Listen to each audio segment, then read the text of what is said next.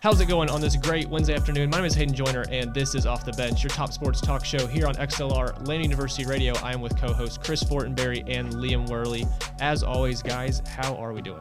What's poppin', man? I'm doing great. I'm doing dandy. 100 episodes of Off the Bench is will be complete after this, but I'm just Pretty surreal, man. You know, this this was your and Jameson's vision originally, and Chris came in, and then shortly thereafter I came in, and you know we we've been with at the 50 and 75 milestones, but you know 100 Yeah. now is pretty pretty insane. 100's big time. Yeah, Yeah. And I was scared we weren't going to make it to 100. I mean, for a long time, COVID kind of cut a lot of that out. And it was, I mean, like you said, it's been my goal since freshman year. COVID lost us a couple episodes. There's been some, you know, work on the station happened last year, and so we missed like about a month of shows. Then we were we were able to get some some Zoom episodes, which helped us out a little bit. Yeah. Still doing them weekly, like when we would have done when we have done the normal radio show, but. To hit 100, it's a great, it's a great milestone. Hopefully, the show make lives up to the expectations. We're gonna have some cool stuff coming out with it, and some fun today. Got some dri- grid trivia later on. Got some Mm. Masters talk. Talked some golf for the first time in the show in about a year, ev- ever since the last Mm. Yeah. Masters, pretty much. yeah. I think we've only talked about it twice. Masters last year, and we did like a live golf saga Yeah. over the summer, and that was Well, I about feel like it. we've done two Masters because because of COVID. Wasn't there two Masters in the same calendar year or something like that? Yeah. There's like a Uh, spring twen- and, a From fall, yeah. like November. Wasn't it? late, yeah, late 2020, and then and then in uh, the spring of 21, right? yeah. I think Yeah, we did the- both. I think we covered both of those. Then we did the live golf and last summer, and now we're gonna do this one. So yeah. you guys get your golf kick in because I know absolutely nothing besides Tiger Woods was in some kind of weird car wreck about a decade ago. Other than that, I don't know a lot about a lot about Well, golf. like two He years was ago. Also in Yeah. another one. Oh, another one two years Yeah. ago. Yeah. Well, there you go. Yeah. He's been in two pretty big ones now. Yeah. Well, before we get to that, we're going to touch up on a thing we've been following the last couple of months. Obviously, March has just ended. It's now our first episode of April, and March Madness ended this past uh, this past weekend on Monday night. It concluded with the men's tournament,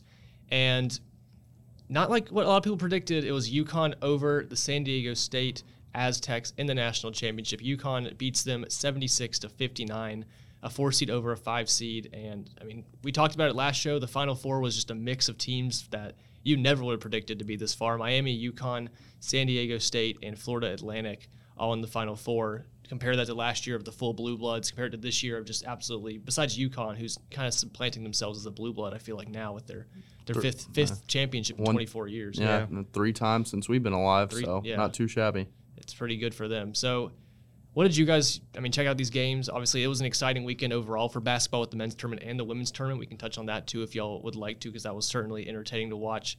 But, I mean, UConn kind of swept by both of the stu- schools they had to play. Miami, we kind of thought last week, last Wednesday when we talked about it, that they were going to be kind of a formidable match for UConn a little bit. They had a lot of scores in the 20 plus point range for a lot of their matchups this tournament. The Hurricanes did, and UConn kind of walks walked all over them, destroyed them 50, uh, 60, no, 72 to 59. The 13 point margin being their closest game since the brackets were released. So that just goes to show UConn's they've been walking through this tournament an average of 20 point victories the entire way. I mean, we kind of all said like we raised our hands last week and said UConn. Do we all think UConn's going to win it? I, I, I. Yeah. We kind of all believe that. Was there really any doubt this whole Final Four in Houston that UConn didn't have this in the bag? To us, I mean, I don't think so. I think there was some other people out there who were very optimistic of other teams, you know, Mm-hmm. being able to uh, maybe climb over that mountain, but obviously it didn't happen. Uh, I did not watch the Yukon Miami game, however, I did watch the thrilling end to the San Diego State Florida Atlantic game Mm-hmm. in which there was a buzzer beater. And uh, I was like, you know, that's that's going to be good momentum going into the national championship. Turned would've out thought, yeah. definitely not enough. They were down by but- 10 points within like early in the first half. Yeah, It was just- I mean, it was over with very it's- quickly. They, uh, they- I mean, they got clawed back to like five or six points at Yeah. one point, and that was after that it was read 'em and weep for UConn. But you know, got to shout out Dan Hurley and that that squad. I mean, that's the third coach uh, Mm-hmm. in the last three national championships that they've been to that have all won, or their last three coaches in succession that have each won a national championship. Yes, yes. So I mean, you know that that club's got you know unprecedented things going on where all the other big schools that we see have had coaches for the past 40 years that have been the same coach. I mean, you know Krzyzewski, Williams, Calipari. I mean, all of those sort of guys. So it's good to see you know teams have transition in and transition out within their own program, but have the same results. I think that's pretty interesting to see. Yeah, I mean, just a round of applause for UConn and everything that they were able to accomplish this year, and just dominating the entire tournament, unlike anything I've ever seen in the tournament, at least as of lately, with just like you said, 13 point margin of victory was the It's the smallest, Closest, the yeah, smallest the the entire smallest. bracket. Yeah. that's just wild. And you know you're playing the best of the best in the tournament, regardless of seeding and all that. You got you're just you're playing really good teams. I mean you got to be really good to make it to the tournament. And uh, the further you go, it's just going to get harder. So just major props to UConn for what they were able to accomplish as a team, and for the head like Liam said that head coach rallying the troops and getting everybody to play at such a high level uh, as a unit. I mean I'm just looking over UConn's like whole season. And outside of Xavier, nobody really had their number. I mean, they Hmm. played very close games for the majority of the season, even if they lost, and they were just beating really good opponents. Which I mean, that's what great teams do. And uh, I want to say UConn's favored to win it again next year. Yeah. I mean, And they should as be. long as they keep this core, I don't think that anything is going to change anytime soon. So I mean, like you said, they're really establishing themselves as a blue blood with the uh, fifth championship now, and I don't think that's going to slow down with what they have and what they've built just in this past year. Yeah. Yeah, their margin of victory. I saw some stat. The margin of victory, like 20 points, I think was their average uh, margin of victory throughout the entire tournament. That's on par with like s- I think five or six other tournament runs in the history of the NCAA, and all those other ones have been established teams. They all won the national championship, and UConn joins that list of teams that just absolutely blow by, dominate the entire way, all the way to the national championship. And like like you said, Liam, you know, third coach in the last three tries to do it. Their fifth national championship. I mean, really, in our lifetimes. I mean, th- this dates back to 1999. That's just a year before we were born. Yeah. So they've been. I mean, they've been more of a blue blood than you know my team Kentucky has been for for a lot of it. Duke's not won five championships in that time span. Villanova's been more of a blue blood than I mean even Kentucky has in the last years. And UConn, you know, they're really supplanting themselves. I'd say if like if you're considering a list of blue bloods now, you have to consider UConn in it. Like I they've- always they've- have. They've Yeah. earned their Yeah. spot. Yeah. I mean, if you look at like the, I saw a stat today that was combining men's and women's, which is unfair in some Yeah. regard, but UConn had 15 and the next closest one was Baylor at four. So, Yeah.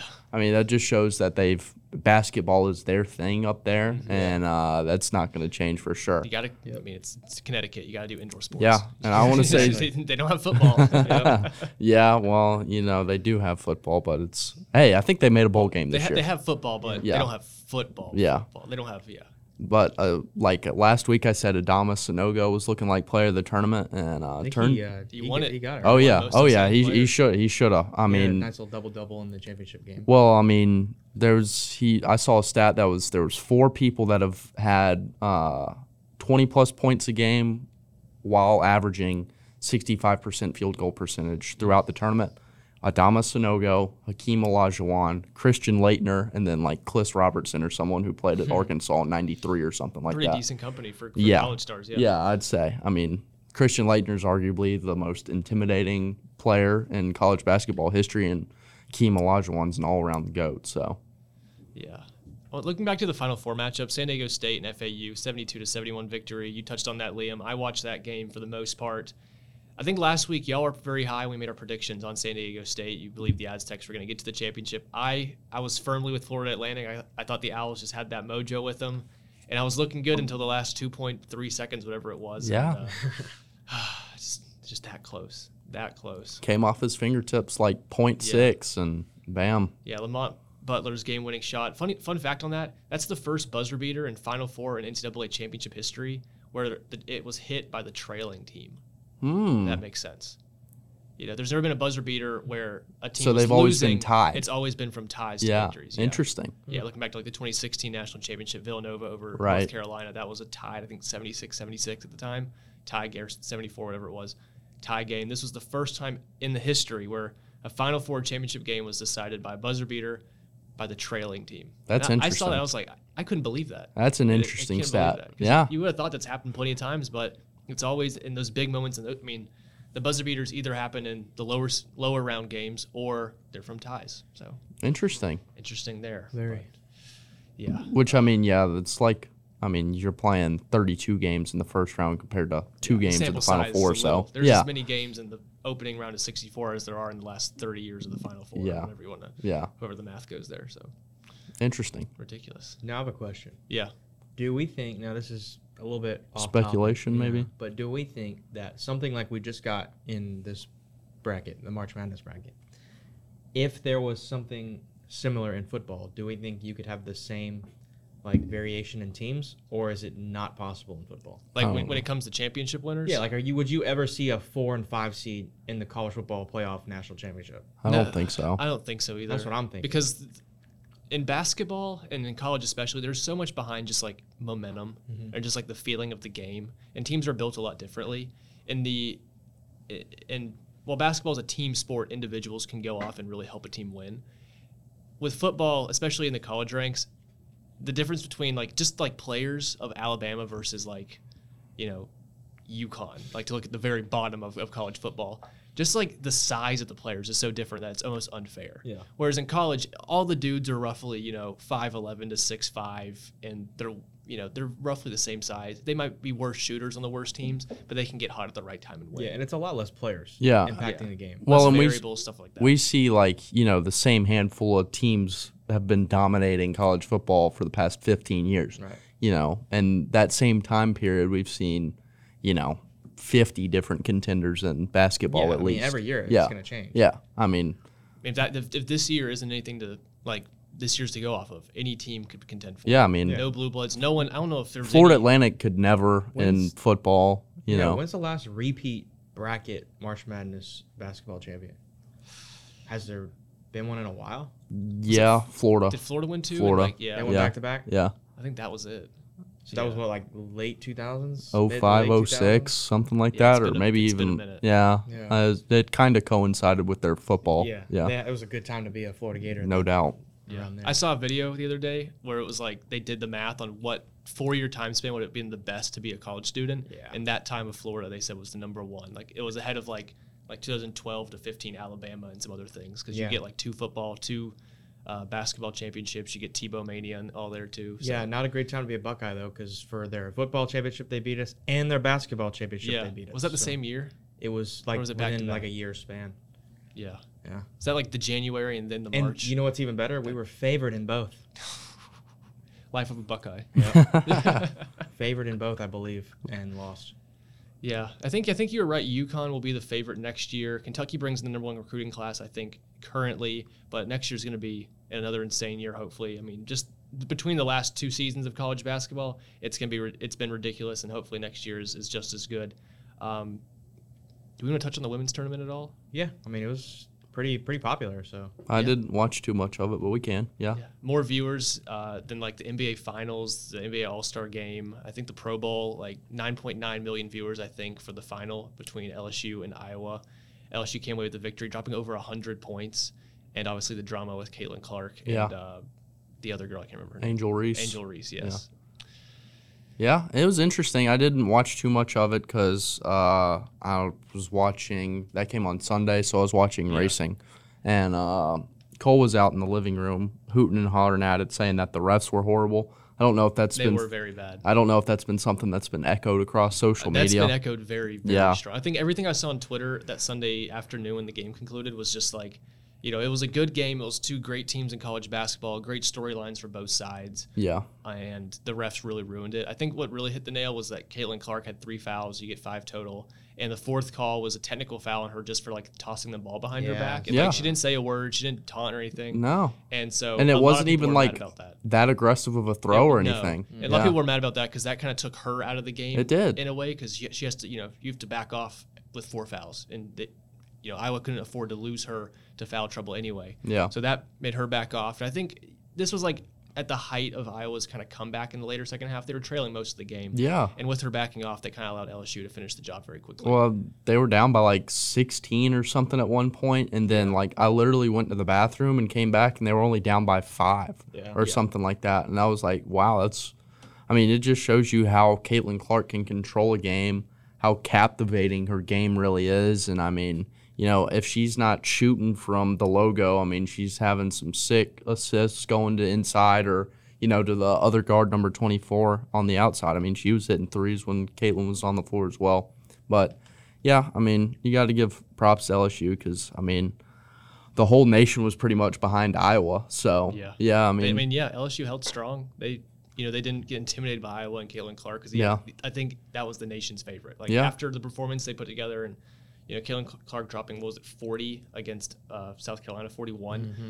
You know, everyone was like on that hype train. Like, Mm. Yeah. you, you defeat the undefeated team Single handedly, pretty much. single-handedly. You Yeah. scored over half your team's points. They only put up 77. She dropped 41 of the 77. Yeah. Then you go into national championship, which she still dropped 30, which is you know With foul trouble. With foul She trouble. could have dropped And 50. honestly, it wasn't a great shooting night either. I mean, no. she missed a, quite a few shots, so Well, she I still think dropped thirty. That's with because she that. was pulling up from everywhere. Like Yeah. her momentum and stuff was not. She Yeah. wasn't like setting I mean, if before she was, hot, shooting. Like got hot, she probably would have dropped fifty. Yeah, that's what I'm saying. I mean, even with if she didn't have foul trouble and how she was playing, she could have been close to it. Yeah, Yeah, I mean LSU. I mean they just th- there was a night 102 total points, winning 102 to 85, a 17 point victory. It was a night where none of them could miss. LaDeja Williams 20 points, Alexis Morris 21 points, Jasmine Carson 22 points. I think she had 21 in the first half. Can we take and a like t- a 10 of 10 moment? on shooting? to look at some of these names. How about last tier Poa? Last tier Poa. Yeah, last tier Poa. Interesting. How about that? I don't even know how to pronounce. Was it Flo- Flage Johnson? Flage Johnson. Yeah, I think that's right. But I thought the I like uh, that first one. the Sounds last Samoan. tier- yeah, last Yeah. tier Yeah. Poa. That's that's quite something, huh? Sounds Samoan or Hawaiian or whatever. Yeah. What do we think with with women's basketball? I mean, obviously there was huge hype this tournament, this Final Four, the Caitlin Clark run. You know, Naismith's Player of the Year, she won this year. I- Is, this kind of I don't want I want to say this very lightly. Is this kind of like a women's basketball fad right now, or is it going to continue on to next season and hopefully they can continue this viewership increase that they saw this year? I, th- I mean, honestly, I think it's kind of a fad because, I mean, she's getting lots of hype throughout all sorts of media, you know, from mainstream on, you know, Monday mornings to, you know, Sports Center at 9 a.m. to, you know, she's on Instagram and stuff a lot, you know, uh, doing kind of NIL stuff and whatnot. And I mean, it's like we've said, I mean, she's most exciting female player I've ever watched in maybe any sport. So, you know, I got to give her props for doing her thing her way because, I mean, that's just different. It's not, I haven't seen anything like that. I mean, we've seen dominating players on the women's side, but not how she, you know, just shoots it from everywhere. So I think it's different. I don't know. I think it'll translate some, but it's not going to be, you know, massive numbers like they were getting. Yeah. I I think it'll definitely help to maybe grow the game to get this more consistent Mhm. Mm-hmm. um, in the future, because you know there's there's girls going to be watching Caitlin Clark, Oh, and yeah. idolize her and trying to Yeah. do the same thing. Yeah. that's what the sport needed. I mean, Caitlin Clark, like Liam said, is probably the most exciting women's player ever already. I mean, just because she's doing things that no girl has ever done. Yeah. I mean, she's doing things that I've never seen a women's basketball player do. She could shoot uh, just as efficient in the NBA. I mean, if she's playing from with the same, I'm not saying against those players. If you're just But I'm walking, up, I saying mean, on if the you're same walking up court, and pulling up yeah. from 40 feet, not really. No, No, one's I really mean- going to stop that. Yeah. exactly. I mean, this is like Steph Curry we're watching playing Yeah. women's Well, basketball. that, that's kind of who I compare it to is Steph Curry because even bef- when, bef- before Steph Mania kind of took off in the late uh, the early 2010s, you know we had I, we had LeBron James, Kevin Durant, Russ, West Westbrook was still all these you know these big players in the NBA. Yeah. But as soon as Steph Curry just kind of came onto the scene and just lit up those deep threes, like you know kids wanted his jersey. Kids th- said you know Steph Curry or Curry when they shot baskets. No one did that with like Durant, really. And even though you could argue Durant's just as good of a player overall as Steph Curry, no one did that. It was just kind of like a big movement in the youth, and I think Caitlin Clark can be that for the women's game a lot of ways because it's it's not that it's not just that she's a great player. We've seen plenty of great players in women's sports across basketball, you know, soccer, tennis, a lot of major stuff we've seen in the Olympics every year. There's always you know women athletes that get all these attention. Yeah. But I think with Caitlin Clark, what she did was there's just a different kind of pizzazz to her game. It's it's not just impressive on a performance aspect, but it's just pr- uh, it's impressive from just the pure swagger, the pure dominance she had a lot over a lot of these players. I mean, dropping 41 points and 30 points respectively in the Final Four in the championship game is something that you just don't see a lot with the women's game. You don't see a lot in the men's game really Yeah. either. No. So I think just the way she was just able to pop off like that, you know, have the swagger. She does her little taunts. You know, she celebrates in ways that we I haven't mean, she's seen got that before. killer instinct. killer And instinct. you don't yeah. see that out of women very often. That's why it's so hard to watch sometimes women's sports is because they just they go out there and they're just, you know, they're so like here. Get the they're, job like, done. They're just so average and level, like Mhm. emotion wise. That's why it's so hard to watch women's golf because we've never seen any female golfer act like Tiger does on a golf course. Yeah. Like, she's showing emotion and, and getting excited. That's Mm-hmm. what women's sports lacks. You know what I'm saying? That's why it's so it's people aren't out there watching it. You know, it's because there's actually a girl bringing a killer instinct and attitude that people can get behind and watch and be like, okay, you know, this is this is fun, this is exciting. Yeah. She's pulling up from three in people's faces and doing all kinds of these celebrations and, and bringing the cocky mentality, and that's what people It- follow. it- that, yeah. Yeah. I mean that works in literally every sport. You Look at the Yeah. NFL, it, the wide receiver divas, Odell. There's a reason he's so popular, even though he's not on a team. Yeah. it's because he has that instinct. You know, You He's look at- wo- you look one at- of the most followed players still on social media, and he Yeah. hasn't played in. yeah, when, when you bring that mentality and then you win on top of that, Yeah. look at Conor McGregor. Mm-hmm. Yeah. The guy's like Works he's there not too. like an elite level fighter in skill wise. I mean, he's a good boxer and he's Mm-hmm. a uh, good with throwing punches and all, but outside of that, he's not like amazing. But he talked his way to all the money he's got talk, and fame. talk, you walk your walk. Yeah, I mean, he had does some good both. wins, backed it up, got in people's heads, made them fear him, and he Mm-hmm. won. And now look, the dude's freaking multi multi millionaire. Mm-hmm. Mm-hmm. And now look at Caitlin Clark; she's doing the same, Yeah. similar type of thing. That's what women's sports needs, man. You need some fire. I mean, that's what it's been lacking for. People An follow the eternity. fire. That's very true. I mean, look at, I mean, even NASCAR, Liam. I mean, people hate Kyle Busch, but I mean, he's as popular as he is because he just, you know, he'll throw a punch and he'll do whatever he wants. Yeah, I Follow that mean, swagger. we need, you need more Kyle Bushes, you need a little less uh, that's Matt why, Kenseth. in that's the why world. people. Well, yeah, that's why people are gravitating towards Ross Chastain right now. Yeah. he's one of the best things for NASCAR, even though he's getting on half of fans' nerves, and the other half of fans love him. Mm-hmm. Yeah, So- you're either. I mean, you're definitely gonna have a lot of haters, but Either- you're gonna have a big Yeah. following too. Either way, it's good for the sport. Yep. Yeah. I- I mean, I'm happy for women's basketball. I posted the graphic earlier today. Highest attendance in their tournament history, highest viewership in their national championship history. And I hope it only climbs from here. The Women's World Cup's around the corner, so hopefully they can bring the women's sports kind of hype train towards that soon. And, you know, you know, more sports the merrier, I think. I- It's been enjoyable for me to watch the women's world or the women's uh, March Madness this season, and hopefully, you know, we have that entertainment next year to continue watching it. But it's been fun True doubt. hop over on a different sport. We're coming up tomorrow, Yes, sir. 6th through the 9th, the Masters. It is the, correct me if I'm wrong, the 87th Masters. Is that correct? Uh, 86th maybe. It's one of the, 86, 87. I'll It's take, one of the I'll two. take 50 50. yeah. Chris, I had a graphic up on off the bench on the Instagram page long last year where you predicted Scotty Scheffler to win it last Mm-hmm. year, and you got that right. So I expect the same level of excellence this year I'll do my as best. well. um, Augusta National starting up tomorrow. I'll leave the floor to you two because you know you know the most about all of this. Um, give me predictions. Give me give me your thoughts on this going forward. Who's going to win this whole thing? And uh, clue me in if you want to clue me in, but y'all roll with this. So like, I mean, there's there's three obvious favorites to everyone's eye right now, and that's the top three players in the world. Two of them have had good streaks this season. John Rahm went on an insane streak where he won like three or four starts or something like that. Scotty, you know, won the two biggest tournaments so far this calendar year. Uh, I mean, Rory's always up near the top of the leaderboard. And, you know, there's, but like all the other players we would expect to see in contention, like Spieth and Justin Thomas and, you know, Matt Fitzpatrick and people of that caliber have not been near the top of the leaderboard. So, like, which one of those guys are you thinking could, could maybe contend with Rory and Scotty and John Rahm? I mean, there's so many guys that I think can get. can- Th- There's, I mean, I mean, you got your Patrick Cantlays. You can your always contend here. Yeah. I mean, there's the the beauty of what we have now in on the PGA Tour is so many talented young players that can come and hang with these guys any given week, and that's why it's so much fun to watch. Well, used to be so much fun to watch golf before the whole live thing happened, where Yeah. it split them up into two, but. It's good now that we have the Masters, so we can see them all play against each other again. Right. Actually, see Yeah, the I mean, best of the there's best play each other. 18, 18 golfers from the Live Tour that are playing this week in the 88 golfer field, so they have good representation as well. I mean, we we have no idea. We could see just a absolute clinic from guys like Bryson, DJ, Brooks, your bombers, who can go out there and just overpower the course. And if they get hot with the putter, they could just take it so low out there. I mean, we saw it with DJ in November when he won. He Yeah. was what almost was he twenty? 20. Yeah, I mean, that's just what those guys can do if they get hot. And we know Brooks plays really well in majors. Bryson had went on that just tear at the U.S. Open when he won and just ran away with it. Right. And I mean, there's just so many of these caliber guys. You got your, you know, Joaquin Neiman is a very talented player. Yeah.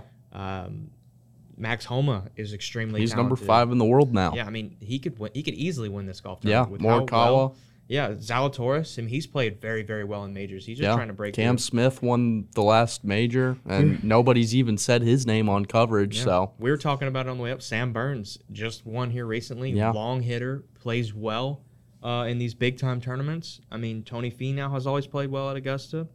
Fleetwood still looking for his first major. yeah, I mean, a lot of these guys can win. That's why it's really hard to predict it. Um, I don't know, man. It's I think I'm looking at like you know the Pat Cantlays, Morikawa's, Xander's, the younger um, guys on the tour that can hang with these Rorys and and uh, Roms and Yeah. guys like that. But So, for those who don't know, some renovations have been made to Yeah. the backside of the course on especially hole number 13, a par five in Amon Corner, uh, which has been very gettable in the past few years. At uh, well, really, past every year. Uh, I mean, people were hitting a three wood, then going eight iron, and Oh, yeah. this year, I mean, you're going to have to drive five iron, you know, 12 inches above your feet. So it's going to be interesting to see how that plays. I mean, DJ, like you said, one of the bombers Said he's on gonna lay it tour up. said he's going to lay up all four days, which, you know, with, if they're going to have a five iron in their hand, they're not going to lay up on a par five. But I mean, you got Ray's Creek that's guarding the front of the green.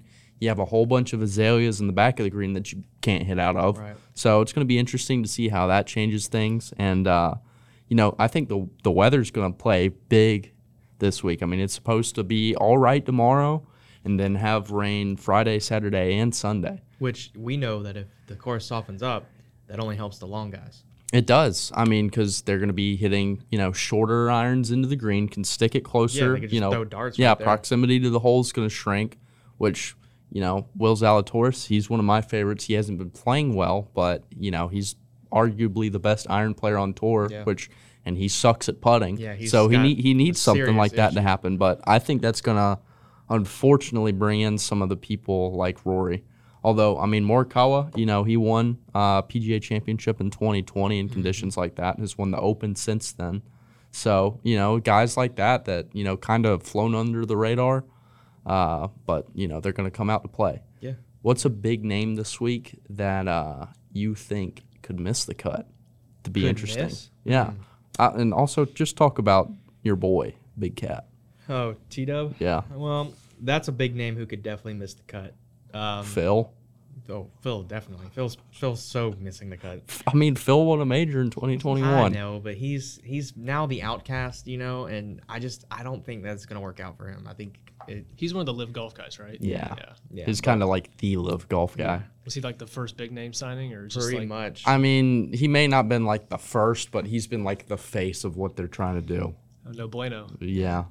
But um, I mean, you look at Tiger. He's got the the problem with walking Mhm. uh, 18 holes of golf. It, it affects his leg that he had to get what screws into from the Mhm. car accident. So it's tough. It's tough on him to walk, especially how hilly Augusta is, and it just makes it very difficult for him down the stretch to make good swings when you're you know trying to put pressure off of that foot. It's just it's not a good combo. So I I don't really like Tiger Woods making the cut, but hey, he did it last year somehow, some way, and was in worse shape last year.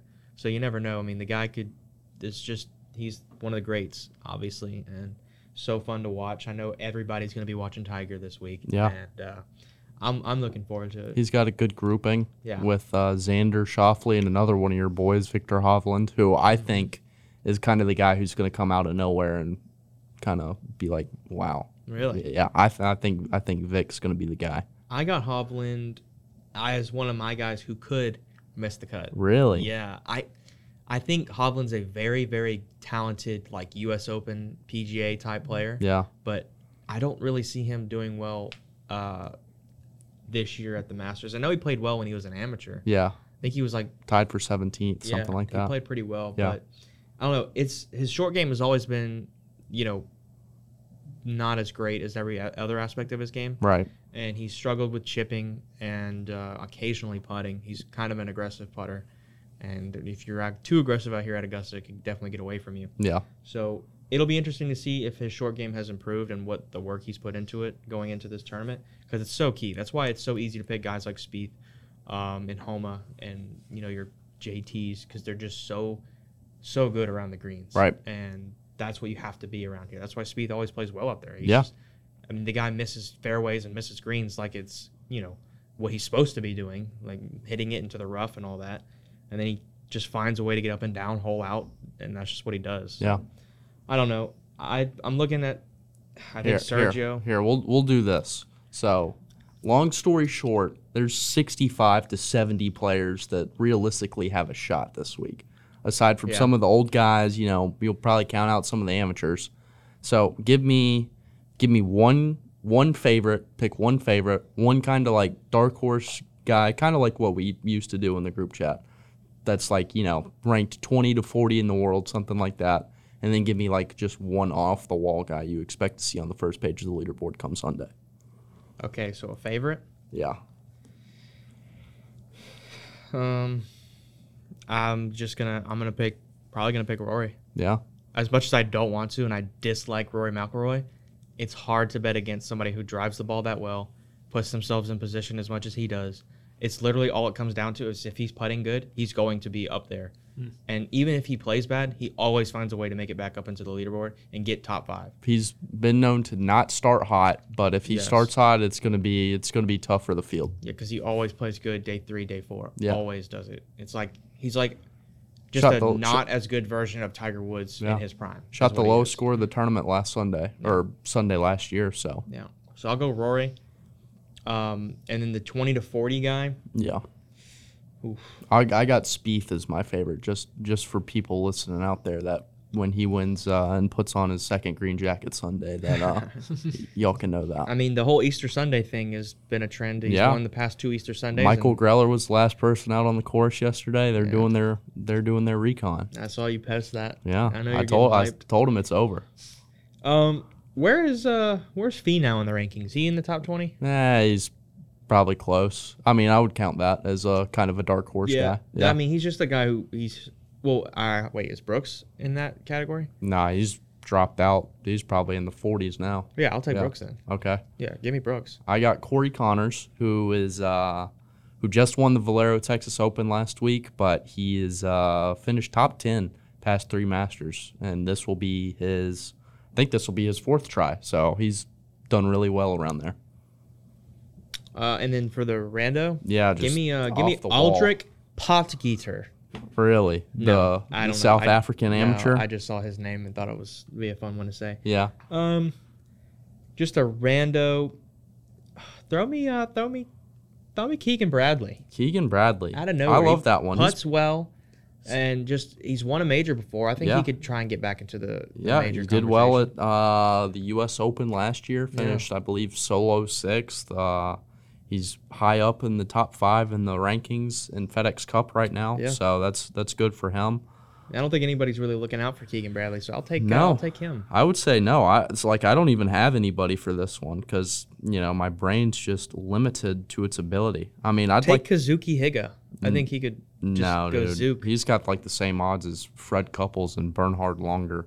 I don't know. This is a actually a pretty unoriginal third one, but I'm gonna go Tom Kemp and his first time playing out there. He is a baller. He's been very quiet the past couple of months, so I'm excited to see what he can do in his uh, Masters debut. but like when we can't stress this enough, you it, it you literally can't predict who's going to win No. because there's just so much talent in this tournament. Yeah, and anybody can just take over and win. That that's why it's so hard to pick. I mean, it's easy to look at guys like Rory and Scotty and Rom and say, "Oh, well, they're sure, they're surely going to win." But then you, I'm telling you, you got guys like Homa, Spieth, uh, Brooks. All these guys are just as talented, just as good, and can do just go out and win it by four or five shots. I mean, that's just that's just how it is. yeah. So, and there's just so many guys like that. It's hard to name them all, but that's that's just the beauty of the Masters, man. Brings all the best talent to the tournament, and you're just gonna watch a just showcase of talent and and great golf. Yeah, I mean, I'm going to get emotional at some point this week. It always happens just because the Masters is such a beautiful place. And it's, I don't know. For, for anybody listening who doesn't like golf, you need to go to the Masters just because everybody in the world, I think, could appreciate Augusta I National. mean, just watching it on TV, I mean, Yeah. Mm-hmm. you should be able to appreciate that. Yeah. It's mean, different in it's- person, but yeah. It's amazing. Yeah. Well, I'll, ask- I'll, ask- I'll let you, I'll we'll get to a break here in a second, but I'll ask y'all at the end. You made your predictions for winners and stuff. Give me like one or two, just not winner predictions, but just off the wall things that you think could you could see that could happen this weekend that you just want to put your name on. Um, I think with how the course is going to soften up, I think, I think you're going to have to do something that we've only seen one time before, and it, the guy who did it didn't even win the golf tournament. Is shoot sixties all four days. Oh, Cam. Yeah, Cam Smith did that and finished second to Hideki Matsuyama. Wow. So I think I think you're going to have to shoot. Was it Hideki? Or Oh was it no, DJ? that was second one. Yeah. Yeah, yeah, he because finished like DJ torched it. yeah. Yeah. Yeah. E- Either how, I think you're going to have to shoot 60s all four days to win this golf tournament. Yeah, I mean, I don't know. I think if you see a live guy win, they've already said that every guy, every live tour guy who's in the tournament is Yeah. going to be on that 18th green or around it, Yeah. celebrating with that guy.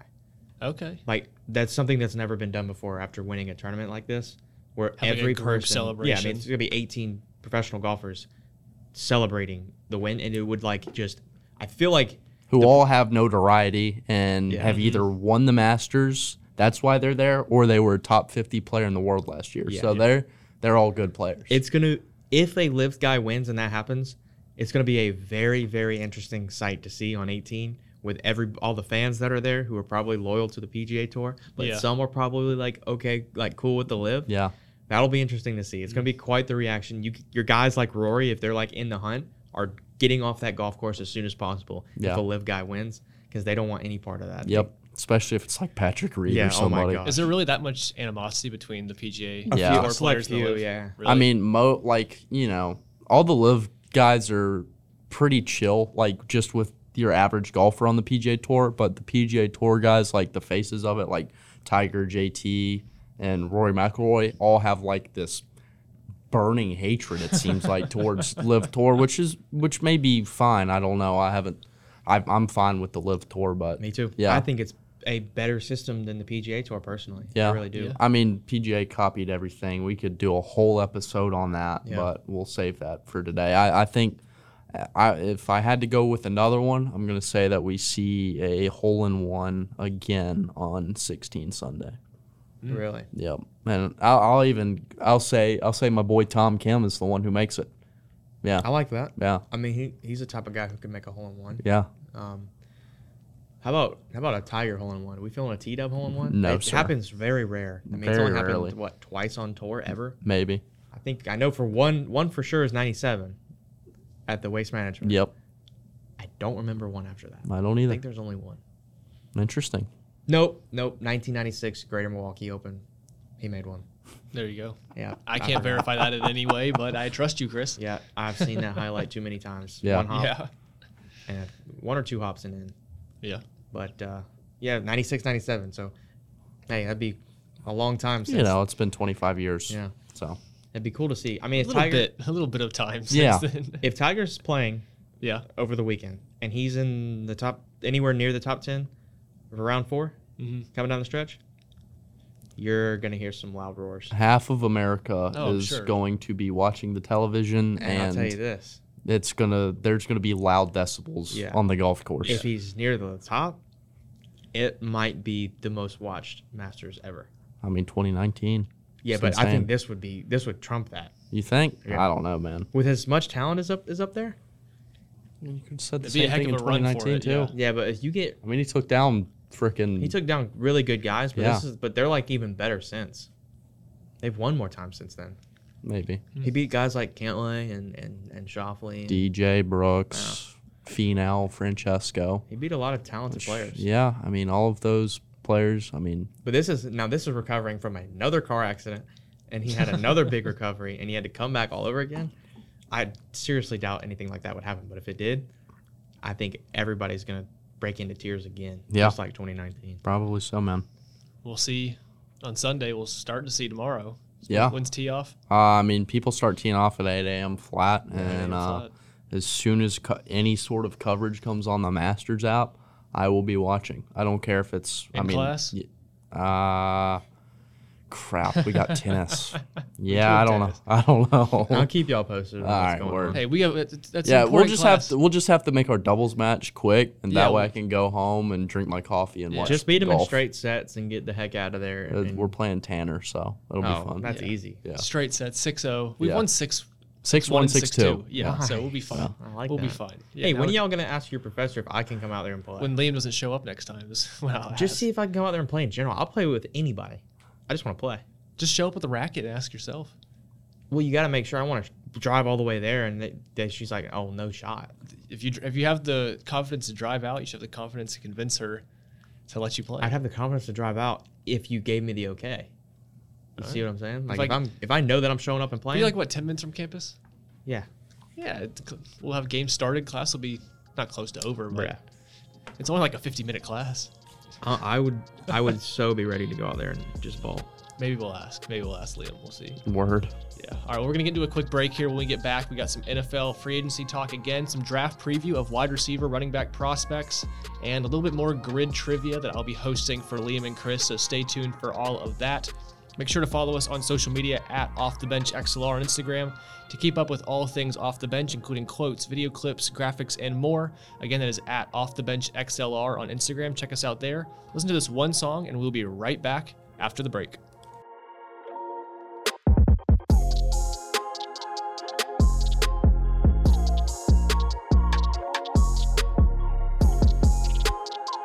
And we are back here on Off the Bench. My name's Hayden Joyner, joined with Chris Fortenberry and Liam Worley. We were going to go into a little bit of a draft preview. But we're going to hold off another week for that because we want to make sure we get to uh, some fun stuff here on Off the Bench. We're going to do some grid trivia, some fun. It's the 100th episode. We got to kick our kick our feet up a little bit, lean back a little bit, and have some fun here. So we'll save our uh, draft preview, wide receivers and running backs and tight ends, some of those skill positions. We'll save that for maybe next week. So stay tuned for that Wednesday, 6 p.m. Liam, Chris, I have in front of y'all two paper or a paper for each of y'all. We got two games of grid trivia, a three by three grid. For those unaware of when we did this last time a few weeks ago, the way grid trivia works is that we have a grid, a three by three, kind of like a tic tac toe. And at the top are going to be three different items. And at the- on the left are going to be three different items. And they need to fill in the grid with things that pertain to each cell. I'll have a picture of both of these uh, on Instagram as we do this. So check it out there if you want a visual for what we are doing. Chris Liam, we have two games. We have a game number one and a game number two. I'm pretty sure game number two is going to be easier. So I'll Interesting. leave it up to a vote for you two. Do you want to start with the easier version or with the harder version? Let's let's let's work our way to it. Let's let's get some brain juices flowing. Then we'll so we'll go easy to hard. I like to get my bean juices flowing. Bean Facts, juice is dude. flowing? Yeah. Now, sadly, it's- they're on the same piece of paper, so you can't really hide the grid number one. But what I'll do is I'll hand you these pieces of paper, Liam, if you want to grab this to cover up number one. So you can't be, you know, Which one? Well, you'll when you turn it over, I have numbers beside each of them as one and Okay, two. dope. I believe number one's gonna be the one on the top. So just cover those up. You can flip over your papers now and look at the grids, and uh, that way. You're not studying up on the earlier grids as we start this. So this one shouldn't be too too hard, but I did include some interesting parts of it. So uh, hopefully we keep that interesting for you guys. I'm gonna post the grids on uh, on Instagram right now, so people can follow along at home when they do. So, who wants to start? Whoever starts this one will not start the next one. There's nine squares, the three by three grid. So the winner is who fills up the most. Uh, I'm gonna have a little time limit, probably 30 seconds for each guess. So uh, you're a little limited there. 10-4. You want to do some Yeah. rock paper scissors? Go for it, So you get to go first. Chris. Starts. Are we looking at grid number two for those following along at home? Uh, I'll I'll label off the things on the top row as you guys see it. Going from left to right, we have the Los Angeles Rams, an Alabama wide receiver, and the Dallas Cowboys. On the right side, going or the left side, going from top to bottom, we have caught a Jared Goff touchdown pass, the Houston Texans, and the Miami Dolphins. So, Chris, you are starting. Pick a spot and fill the grid. Well, I'm gonna go for the low hanging fruit here. give me uh, give me Cooper Cup. Rams caught a Jared Goff touchdown. That is correct. That's probably the, the easiest one, as you said. Liam, it's now over to you. Chris has one square. Uh, I'll go down one below that with uh, Rams Texans with Brandon Cooks. Brandon Cooks is correct as a Ram and a Texan. Chris, I'm once again gonna take some low hanging fruit here. I'm gonna go Cowboys Texans. Brandon Cooks as well. Brandon Cooks works there as well. A lot of players. Noah Brown's another wide receiver recently that would also work there. Yeah, I could have been a Buckeye homer and did that, but Uh, he hates the Buckeyes. I Mm. didn't. Liam, over to you. Hmm. See, I'm already I'm already starting to feel a little. Dude, this oh, is I'll- actually yeah. Nah, it's not that bad. Alabama wide receiver and uh, Dolphins Jalen Waddle. That is correct. two two I just psyched after two myself out. rounds. Yeah, you said it was too easy. We'll see how this goes. Chris, over back to you. I'll do Alabama receiver Texans John Mechie. John Mechie, third is correct. Alabama receiver. Liam, back to you. Oh boy. Chris has the advantage since he started, so he could be the first two five, but that's just kind of the way it goes because Liam, you'll start at the advantage next game. Yeah, that's fine. Uh, I'm gonna do. Hmm. See, I'm drawing a blank. Tough. Um, I'm gonna take a guess for Cowboys Dolphins with Demarco Murray.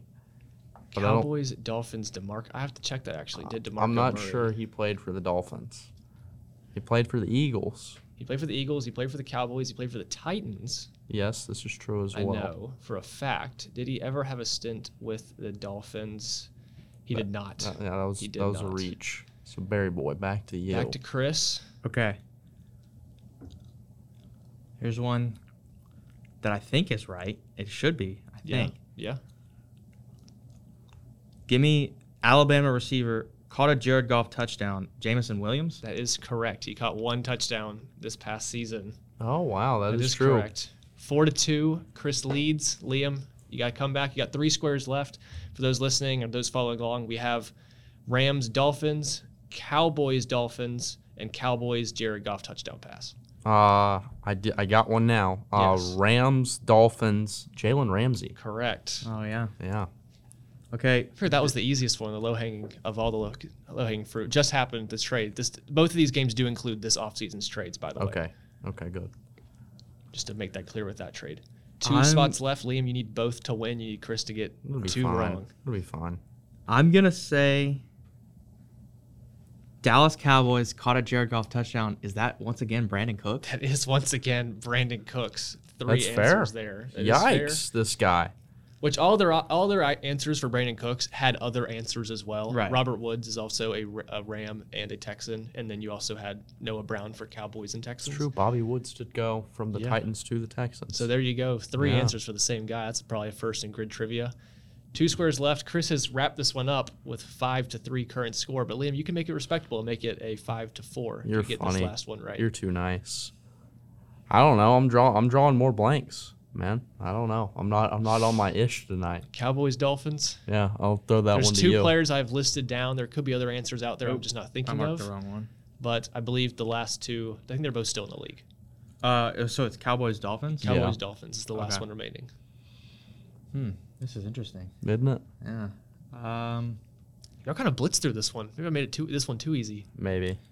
this is just uh, kind of a random Shot thought in the there. dark. Did Miles Austin ever play for the Dolphins? Ooh, I really don't know. Let's let's take a look and see.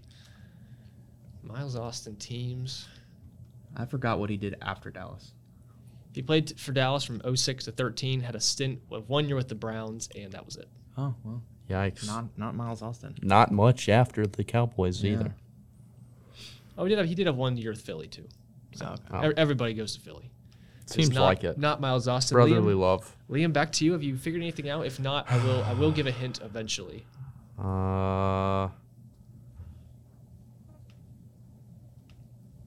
yeah, I don't know. My first hint: both of these players were Cowboys before they were Dolphins, if that helps at all. Okay. Well, and both joined the Dolphins within the last five seasons. I want to say, within recent memory. Oh, I got one. It's Liam's turn, but uh, I No. thought he just Yeah. passed. oh, it did you I pass threw it? it- I Okay, threw it. what do you got? Give me Byron Jones. Byron Jones, correct. Byron Jones, Cedric Wilson, the two I'm mainly thinking Cedric of. Wilson. Okay. Chris takes game one, six to three, pretty dominant. You can uncover number one now.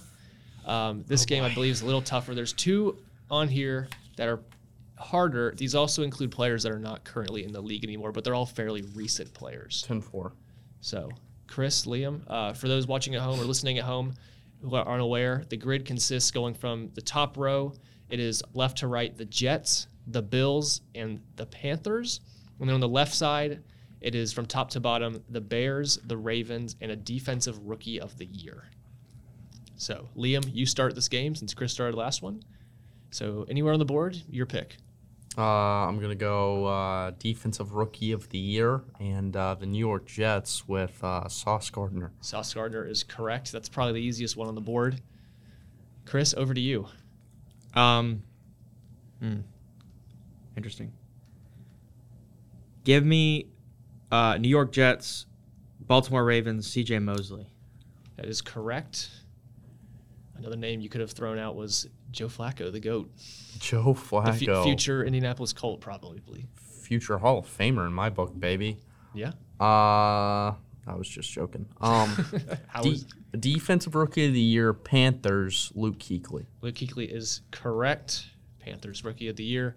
Over to Chris. Um, give me Chicago Bears, Panthers, Julius Peppers. Was Peppers on the Bears? Do we have an easy confirm on that? I want to say he was. I'd like to think so. Are you thinking of Jabril? Jabril, he was. Julius Peppers does work. He was on the Bears right after his stint. That works as well. Another name, DJ Moore. Recent trade. Yeah, I like to go for the the Go for guys. the who- old guys. We who got, we got a played. few other older guys on here. Three more could potentially be answers that I have listed down. Back to Liam, two to two. Uh, I'm gonna go Bills, Ravens, Sammy Watkins. Sammy Watkins is correct. I'm not writing Sammy Watkins, I'm writing Liam down. Hmm. Another old head as a potential name, Anquan Bolden. If you Oh, forgot. wow. Oh yeah. Over to Chris. Give me Bills, Bears, Tremaine Edmonds. Bills, Bears, Tremaine Edmonds. Yes. Just getting a little, little dicey A here. little dicey, huh? It's Yeah. dicey. Back to Liam. I'm gonna go with uh, Bills defensive rookie of the year. Uh, I don't, I don't know if this is correct. Ed Oliver. No, I Uh, don't think he won defensive rookie of the year. No, he didn't. There's no, No. way. Did this player have to get drafted by said team? this player has won the award and has played for the team. Didn't have to Mm. be drafted by the team. Bernieing. Interesting. Yeah, isn't it? Okay. I don't really Sammy Watkins played for that many teams. I don't know if this guy won Rookie of the Year, but I'm gonna go for it. Yeah. Um, Bills defensive Rookie of the Year is it Von Miller? That is correct. It is Von Miller. Cap. I protest. Back to Liam. Chris has the lead four to three now. There's two spots left. We have Jets and Bears, which I believe is the hardest answer, and then we have Panthers Ravens, which I have two answers on the board currently for that. Hmm. Uh, I don't know, man. Let, let me let me ponder for a second. I'm gonna go. Actually, no, I'm not.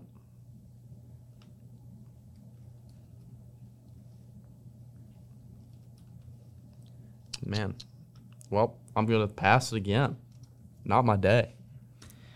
I'm gonna take a uh, shot in the dark here. and Yeah. say that uh, I'm gonna go. Did Josh McCown play for the Jets and the Bears? Ooh, that's a good one. That is a good I know he one. played for a lot of teams. yeah, he's played for half the league, so. Yeah, I don't know if he Jets- played for the We're Bears. saying Jets and Bears. Yes. He has played. Oh, that list just keeps going. I have to go to the website to figure out what teams he plays for to get the whole list. Uh, Josh McCown has played for the Jets and the Bears. That is correct. Wowzers. Chris is running away with this one. Yeah, it's okay. Josh McCown was a shot in the dark. That but is a shot. Wow. He led me to the getting it right. So I Yeah. appreciate you, McCown. Facts. There's one spot remaining. Chris has won this one five to three so far, if my math is correct. Liam, you have one spot to make it respectable, five to four. Man, That is a Panthers that's game. tough. Panthers This is and tough. Ravens. So I haven't. I have no idea right now. I don't know, man. I'm gonna. g- This is a super shot in the dark. I'm gonna go Panthers, Ravens, Torrey Smith. I Torrey could see that. Smith. Yeah. I can see that. I don't know that he even played for either. He definitely played for the Ravens. He definitely played for the Ravens. He played for the Niners, the Eagles, and the Panthers, this says. And wait, there's one I more. Oh. thought he but the- definitely played for the Ravens. I think it might work. This the list again cut off. That does work. He played Yeah. for No the, way. played for the Panthers. I was about to for say, one as long as he season. played for the Torrey Panthers, he Smith. definitely played for Yes, the Ravens. he played for the Ravens four years, two two with San Francisco, one with Philly because everyone plays for Philly, Yeah. and Carolina. I also had uh, a name, a good receiver, Steve Smith, Uh huh. Oh yeah, yeah. and uh, and Hayden Hurst, the recent trade. Oh over the wow. offseason. Yeah, that would have been a good one. I forgot he played for the Ravens. Yeah, he was in Yeah. Cincy. So Yeah. interesting. Well, I'm glad I clawed that one. That one, that one makes me believe I have Y'all are on it today. faith in Y'all myself. got through both of those honestly within 15 minutes. I don't know. Chris beat me f- six f- three and Four, five four. Yeah, Yeah. that's malarkey on my part. Not Mike his. Malarkey. Nah, Benjamin Malarkey. Ooh. Yeah. Yeah, I was. I'm honestly surprised y'all threw. I should have gotten a third one now. I, I quit after two because I was like, that's probably going to be enough. That'll probably last us half an hour because I think last week or last time we did these, it took forever. But there you go. The Feel proud of yourself. we Uh, Brandon, Brandon each- Cooks is the MVP. He's got to be the MVP. yeah, Yeah, I mean, three answers. That's Three never happened. squares. That's wild. Yeah. Who I was- knows? He probably he probably could have been applicable on uh, this this second one. yeah, I was trying really hard with the Alabama receivers. Those all three worked, but I was also trying to do like a Georgia running back because I really wanted to throw in those in there. 'cause Mm, Yeah. there's been so many, but I couldn't. I couldn't make it work. 'Cause That's obviously fair. You have DeAndre Swift with the Jared Goff, and then I originally had the Browns with uh, with um. Why am I blanking on the running back? The Browns running back. Oh, Nick Chubb? Oh, Yeah. yeah. Yeah, But then the Texans didn't work, so I was trying to I work mean, around like to get Sony Michelle, Damian Harris. They've had a bunch of guys like come yeah, out in recent James years. Cook recently. Yeah. with Todd the Bills, Gurley. Todd Gurley. Yeah. I just couldn't. I couldn't find a way to make it work, but. Fair. Torrey Smith. I'm proud of that one. That was yeah, a good one. that was, That I- was I good. pulled that one out of my my rear end. There you go. All right. Well, Liam, do you want to get into uh get into motorsports a little Yeah, bit? I'm down to talk a little bit about some Vrooman cars. We had a lot of interesting stuff this weekend. Uh, F1 was in Australia. Did, did you watch that live? It was a 1 a.m. 1 a.m. green flag for us at, over here on the East Coast. No, brother. Uh, we had a wedding to uh, partake. Well, I was in the wedding Saturday, so that was a long day for me. And then uh, I had to wake up early for church the next morning to go help set up with that. So I was th- I took a I took a off week for F one. So you can enlighten me on that. Oh, I have a lot to talk about. For Yeah, that one. I know there. I know a lot happened. I know a lot happened. Well, we can jump over to this past race at Richmond for NASCAR. Start with that. Start with your bread and butter. Yeah. A little bit. Uh, Kyle Larson won it, followed by uh, the number nine car. Look at that. Yeah, Josh Berry though. Josh Berry. Yeah, Yeah, good filling showing. in for Elliott. Filling in Ross Chastain, Christopher Bell, Kevin Harvick rounds out the top five. What do you got to tell us about Richmond, Liam? Uh, I like this short track package that they've come out with. I think Richmond, uh, a lot of people in the industry have said this is the best race they've seen all year. I mean, I really liked the Auto Club race as well, but I mean, for Richmond, this was very interesting.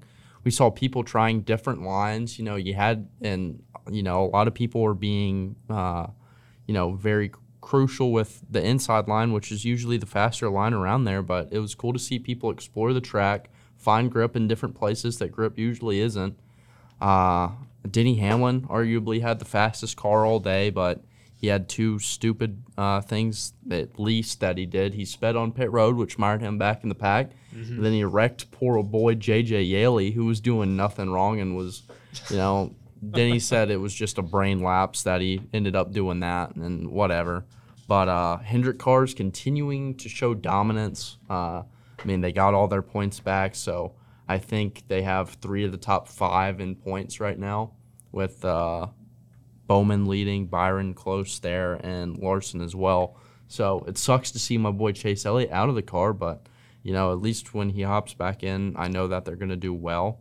Uh, and there was really a good product across all three series this weekend. I mean, the Xfinity race was good.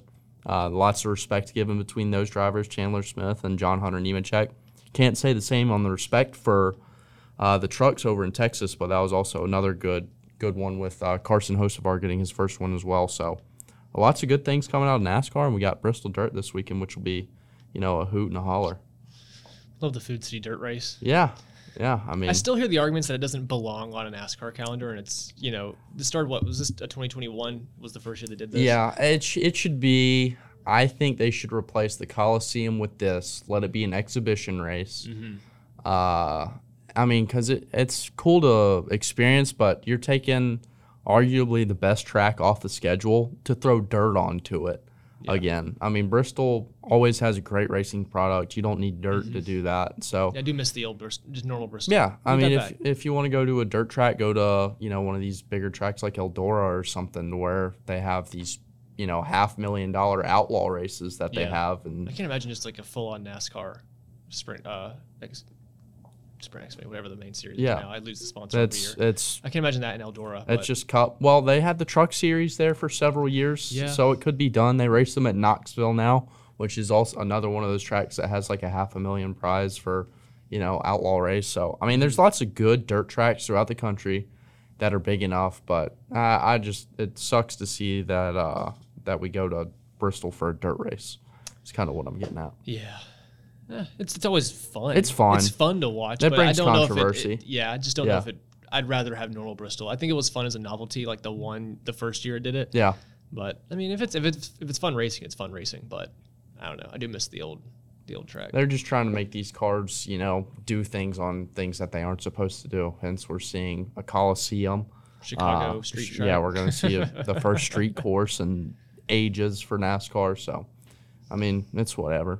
yeah, Just happy to see a good product this week. So, yeah. It was a good race. Yeah, I liked it. My it boy was. Bell Bell in fourth. You know, you could Be- have Bell your, would- your nine car was happy. I'm happy. Bell would have been my pick to win. So, Yeah. fair. Fair. People getting Ross Chastain, the usual things too. Yeah. Do you want to hear about this F1 race? I would love to. Have you seen the I- highlights? no, Do you- I haven't even watched a highlight video. could you guess? You could guess the top three. Uh, Maybe. I know who they were. So it was Max, Lewis, Fernando. Yes. Yeah. the most world champions ever on a podium. I Yeah. think now since Max has won, he has it's like eleven total, I think, of that podium. Um, Correct. To round, do you know the top ten? I can tell you that, and that tells you kind of how ridiculous this race was. I don't. I know like there was some tomfoolery going on with George Russell and Fernando. Kind of, yeah. Yeah, uh, not kind of, definitely. What f- what what, what tomfoolery are you thinking? of? Did Fernando get spun out on that last restart? oh yeah, that was with Carlos Sainz. Carlos Sainz. Oh my bad. yeah. Oh, so ah, never mind. Russell's Russell led the way out of uh, turn one at the opening lap of the race, and Yeah. then about ten laps or like fifteen laps later, Yeah, his he engine blew up. Yeah, he that- got set on fire. We were top 10 for this race. As you said, the podium, Max Verstappen, Lewis Hamilton, Fernando Alonso, followed up in fourth, Lance Stroll, Sergio Perez fifth, Lando Norris sixth, McLaren has a comeback, uh, Nico Hulkenberg seventh, eighth is Oscar Piastri in his home race, Guan Yu Zhou ninth, and uh, Yuki Tsunoda finally gets his point 10th after getting two straight 11th, 11th place finishes in the first two races in the Middle East. Uh, Carlos Sainz is 12th for Ferrari. Uh, Leclerc, the first DNF, DNF of eight total in this race um, down in 20th. This is a ridiculous race, Liam. Uh, it was honestly pretty straightforward for the most part. There's uh, three total red flags, the most most red flags ever in a race, and it was pretty smooth sailing. Besides a Alex, or besides Charles Leclerc hitting Lance Stroll in lap one, like turn three, knocked him out of the race, and then Alex Albon kind of spun out and, and messed his car up, and that caused the first red flag about a quarter of the way through the race, and then all the way up until I think lap 56 or 57 out of 59 uh, Kevin Madison brushed the wall on his right side coming out of turn two. His tire flew off, red flag. They red flagged the race so it wouldn't end under caution. I think that's kind of going from what happened in Monza last year in 2022 where they had the Ricardo broke down and they wanted to, you know, end the race under racing and not under a yellow flag. So they changed those rules to throw a red flag out just to get the debris cleared up. They could go to a, a sitting restart, have a two lap sprint at the end of this race. And boy, oh boy, did that screw the whole thing up because you go into turn one. Carlos Sainz just destroys Fernando, which Fernando was actually in a sh- good shot to win the race because he was like I think on slightly fresher tires, and if he if he just gunned it in from third at- on the grid up towards Max and Lewis, I think, you know, he was gonna do what he could to win that race. I'm sure Yeah. he was. Um, Carlos Sainz spins him out. That kind of causes a teeter totter effect where Sergio Perez like cuts across the grass in turn one.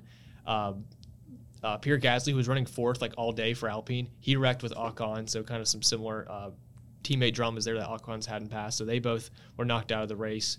Logan Sargent, who had an okay race, he was back in the pack, but you know he was running like 15th, 14th, I think, a lot of the race. He just absolutely F1 2020 esports just flew into the back of Nick DeVries, launched them both out of the race. And throughout all of this, Max and Lewis were one and two. They escaped. Red flag got thrown. And perhaps the biggest controversy of the whole thing was that when you get back into the pits, it was do we go out? They were going to go out for like a red flag a safety car just to finish the race. They weren't going to go back to racing. Yeah. But the big controversy was do you go back to the order before the restart? Because they hadn't completed one sector yet, which is kind of how it worked with um, uh, Great Britain last year at Silverstone after Okay. that Guan Yu Zhou wreck. Yeah. Or do you do the order that it was after all the chaos, you know, just because if you didn't want to like, you know, negate that entire lap of what happened. Right.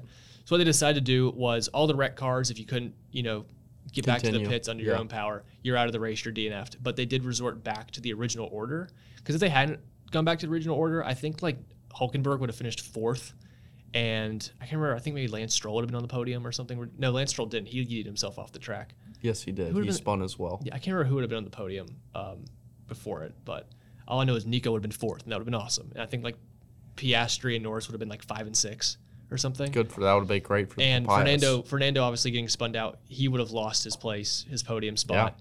So what they did was they negated the lap, but of all the chaos, you know, Gasly and Ocon coming together, um, Logan Sargent shoving to the back of Nick DeVries, none of that got penalized, but they decided to penalize Carlos Sainz five seconds for running into the back of Fernando Alonso. And what that did was, since it was a safety car to end the race, Sainz went from finishing fourth all the way to finishing in 12th out of the points. And there was a bunch of radio messages where he was like, you know, literally crying on the, over the radio saying like it's unfair, which I mean, even as a Ferrari fan, kind of, it is a little bit unfair because you negate the lap, you don't penalize Sargent for anything, but Sainz still gets a five second penalty for a lap that doesn't exist technically anymore, Yeah. and that loses him twelve points. So Well- that's uh, that's uh, basically the gist of what happened this past weekend. Interesting. Yeah. I mean, I haven't really looked up on anything on that, but you know, kind I'll kind of bring this into a NASCAR point, which we Yeah. talked about last week with the L2 penalty with Hendrick and how they got everything rescinded. Uh, Justin Haley's appeal case was heard today for the same thing, and his got upheld. So they only took away 25 points uh, back out of the 100. So he might finally be in the positive now.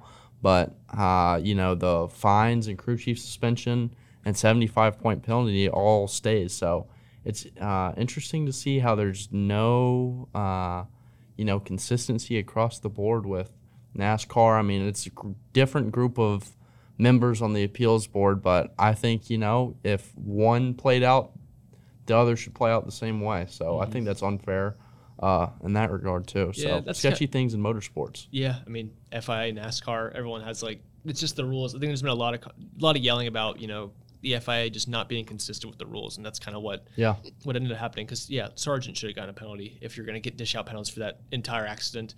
It's kind of like oh, Sargent was in 16th, he knocked out the 15th running car. Didn't really matter. I think him and DeVries were the back two cars in the whole restart, yeah, and then.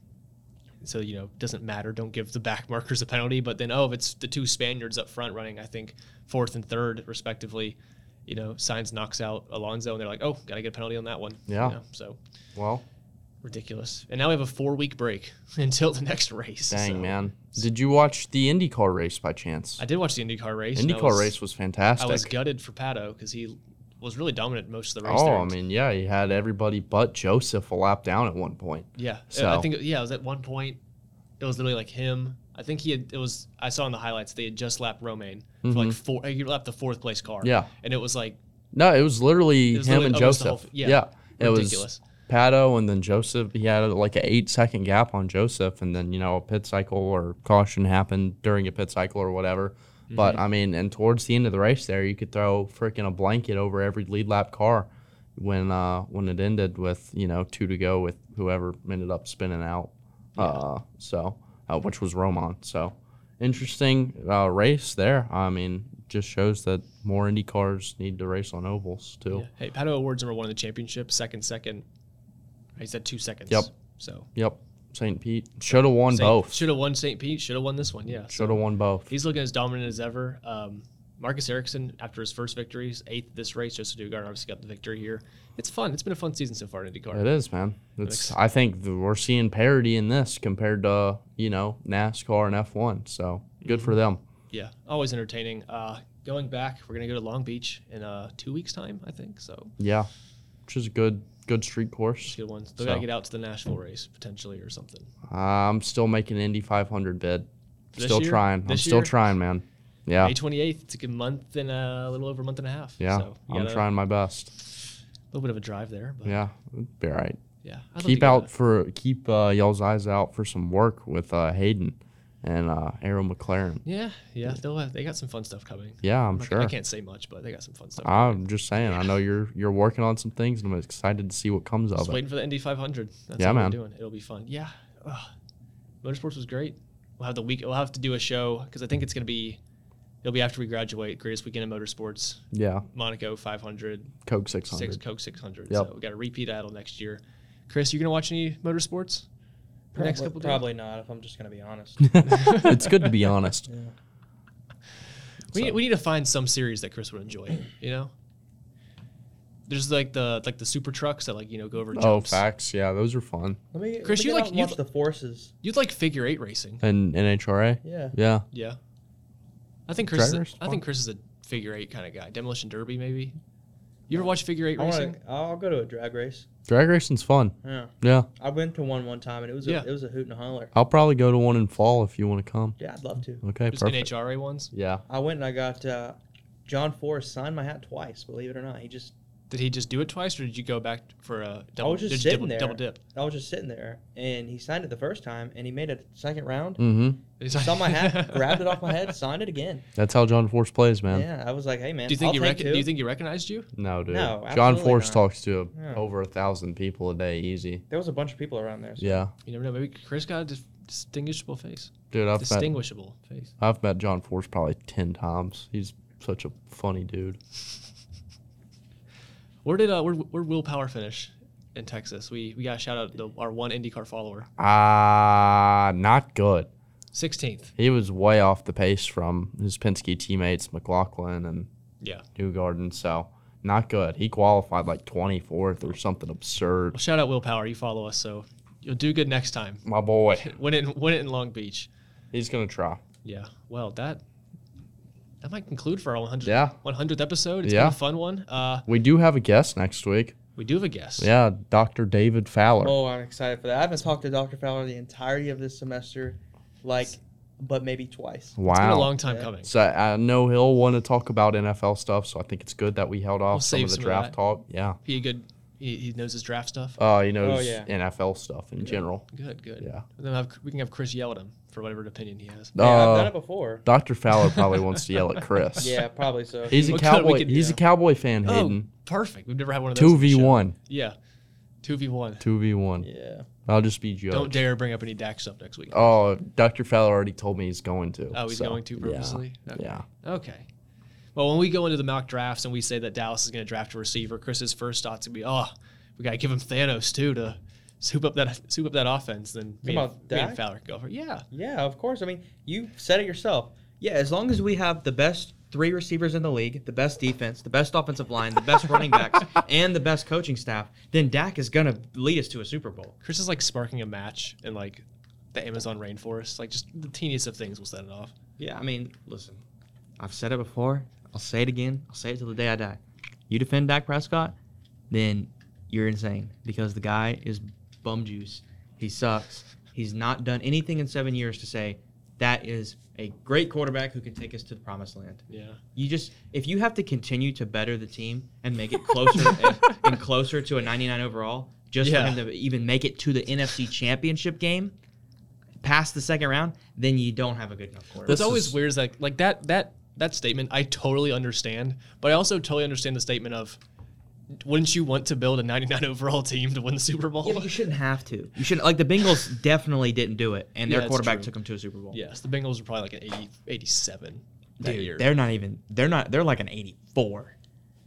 If you looked at them on the on Madden, they were like an 83, 84. Well, that's usually based on the previous year anyway. That was pre like Burrow's freshman year, rookie year. well, no, no, I'm freshman talking year. about once they had won it. They're probably like an 85, Oh, were they? 86. Well, what's- what are they on the current Madden? You know better than I do. I think they're probably closer to like an 87 now. There you go. But Which I that mean, would have been last year, which was when they went to the Super Bowl. Well, or two you gotta years- you well, gotta two think years Madden keeps up kept up to date with the roster changes and all that. So Ah, I guess it's true. and it update it always They update updates it, players. So. yeah. Well, they gotta stop making games every year. Just update the current game because they've been the same every year and year it's out. terrible. They make people spend all this money. They should just just keep it as Madden NFL and just update it. Doesn't the EA license like run out soon or something? Or 2K is gonna make an NFL game? There's some weird thing. Like I hope that. so. EA sucks. I've heard that like Madden was it gonna be 24? Is that the next one? Yeah. like Madden 24 is like the do or die for like EA. I've heard a lot of people say that because like if it doesn't succeed, they're gonna drop the title. Good. I hope they do. Which I think they should. I think 2K should make a game. I think it should just be an open license where other teams can. Dude, make. I thought Or 2K their did a great job with the programs PGA do. Tour when they did their video Yeah. game. So I hope they I personally like playing NBA 2K more than I play like playing EA Sports Madden NFL. Yeah. It's just not very good. It's the same mechanics, same thing every year, just slightly better graphics. But even then, the last slightly, five years, Slightly. Yeah, the Yeah, last the five last years, year it's it's all been the You same. load up Madden 20, it's the s- Madden 19. It's the It's the same. same. Yeah. no different. Hey, at least the NCAA football game comes out in a Next- few, next summer. Next summer. So Thank God. that should they can't disappoint that one. We all we, everyone has the hype of NCAA 14, the last one that came out. You can't screw up whatever they're Dude, going to call this one. You College football have 24. no idea how excited I am for it. Yeah. I am just You going. can't screw it up. They just Yeah. can't because it, it would it will ruin every hype they have. Like they should like you know the uh, NCAA 14 like the remastered version whatever Mm-hmm. they call it the guy that like updated it all Yeah, the revamped. the re- yeah revamped just put that ex- like everything that's in that game put it in the new game and people will be happy it'll be Yeah. the easiest way to make millions of dollars Yeah. but they're gonna sc- I, it's ea they're gonna screw it up somewhere Well, i'm they sure they said will. that they're not going to base it off the Madden engine, and they're going to change it up. that's a good starting So I point hope that they stick by that because if you do them, if you put anything Madden related into it, oh my God, it's gonna be riots. I'm telling you. Yeah. The only thing, the best thing about NCAA football was it was def- different from Madden. yeah yeah it was just different mechanics Yes, yeah oh, it's gonna be so great it's gonna be good It's I gonna can't. be Yeah, I good. can't wait. I mean, I get just definitely can't wait to play online against Hayden as Ohio State, and then him his well, Kentucky that's just not Wildcats, fair and it's just gonna be a, just so much fun. I mean, it's gonna be like real life. It really is. well yeah you probably win 40 to 2 because that's what the score would be in real life And Exactly. yes kentucky only gets It's a gonna be safety. great. yeah oh, And you can't trade players, you know. You just gotta make the best of what you got. well It's they gotta great. have a transport portal you Oh, sign yeah. through the transport portal But then you got to recruit them. You can't just like automatically get it. You got to recruit them. So a lot that goes into it I don't know. Not my forte. I want to. I want. I want Liam to. said he's going to take his uh, his transfer portal guys from Auburn to strip clubs and stuff. Get 'em- Nah. Oh get 'em to yeah. come I mean by. that works for Bama I'm telling you. and Louisville. we do have Hugh Freeze now, so we Yeah. better watch our words.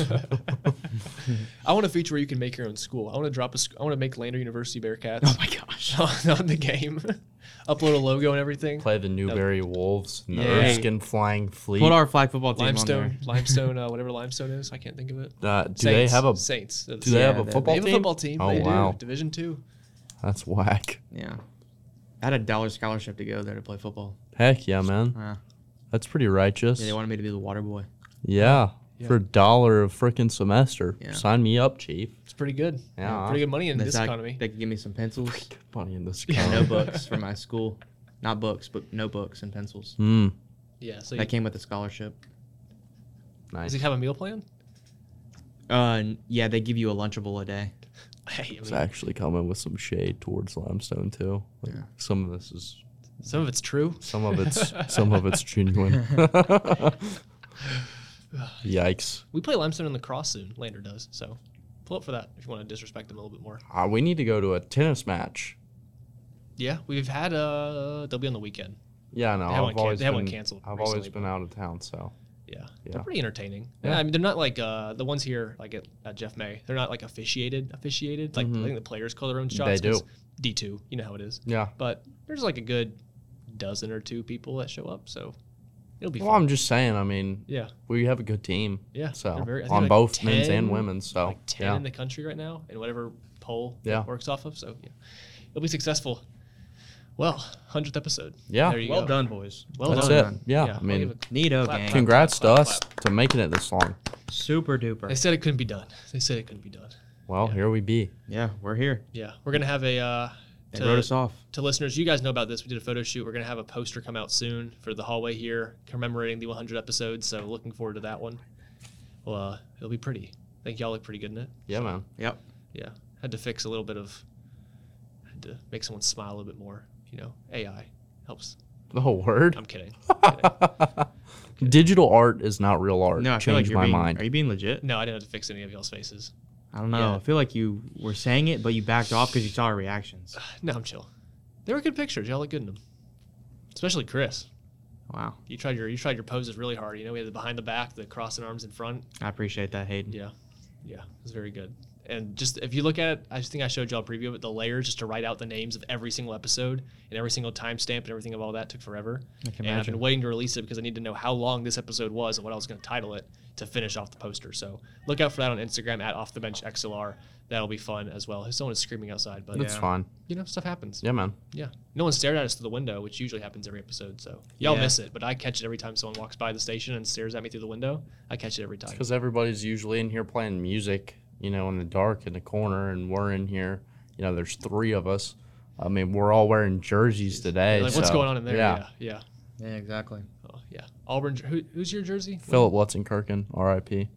And Chris got a new Fields jersey. Chase which looks Fields, like baby, the for Auburn. the Bears. Which looks like the Auburn It jersey. does. They're very similar. Yeah. You- I mean, is the stripe the exact same on the shoulder? No, Or no on the s- his uh, the middle sleeve? stripe is lar- larger than mine. But it still goes. It still goes navy, orange, navy. Uh. Oh yeah, That's very close. We had it first. Yeah, and I got Charlotte FC on. That is just true. Represent. Well, it depends. When did you make that We, color? we've been orange and blue since we were at school. But have you had that?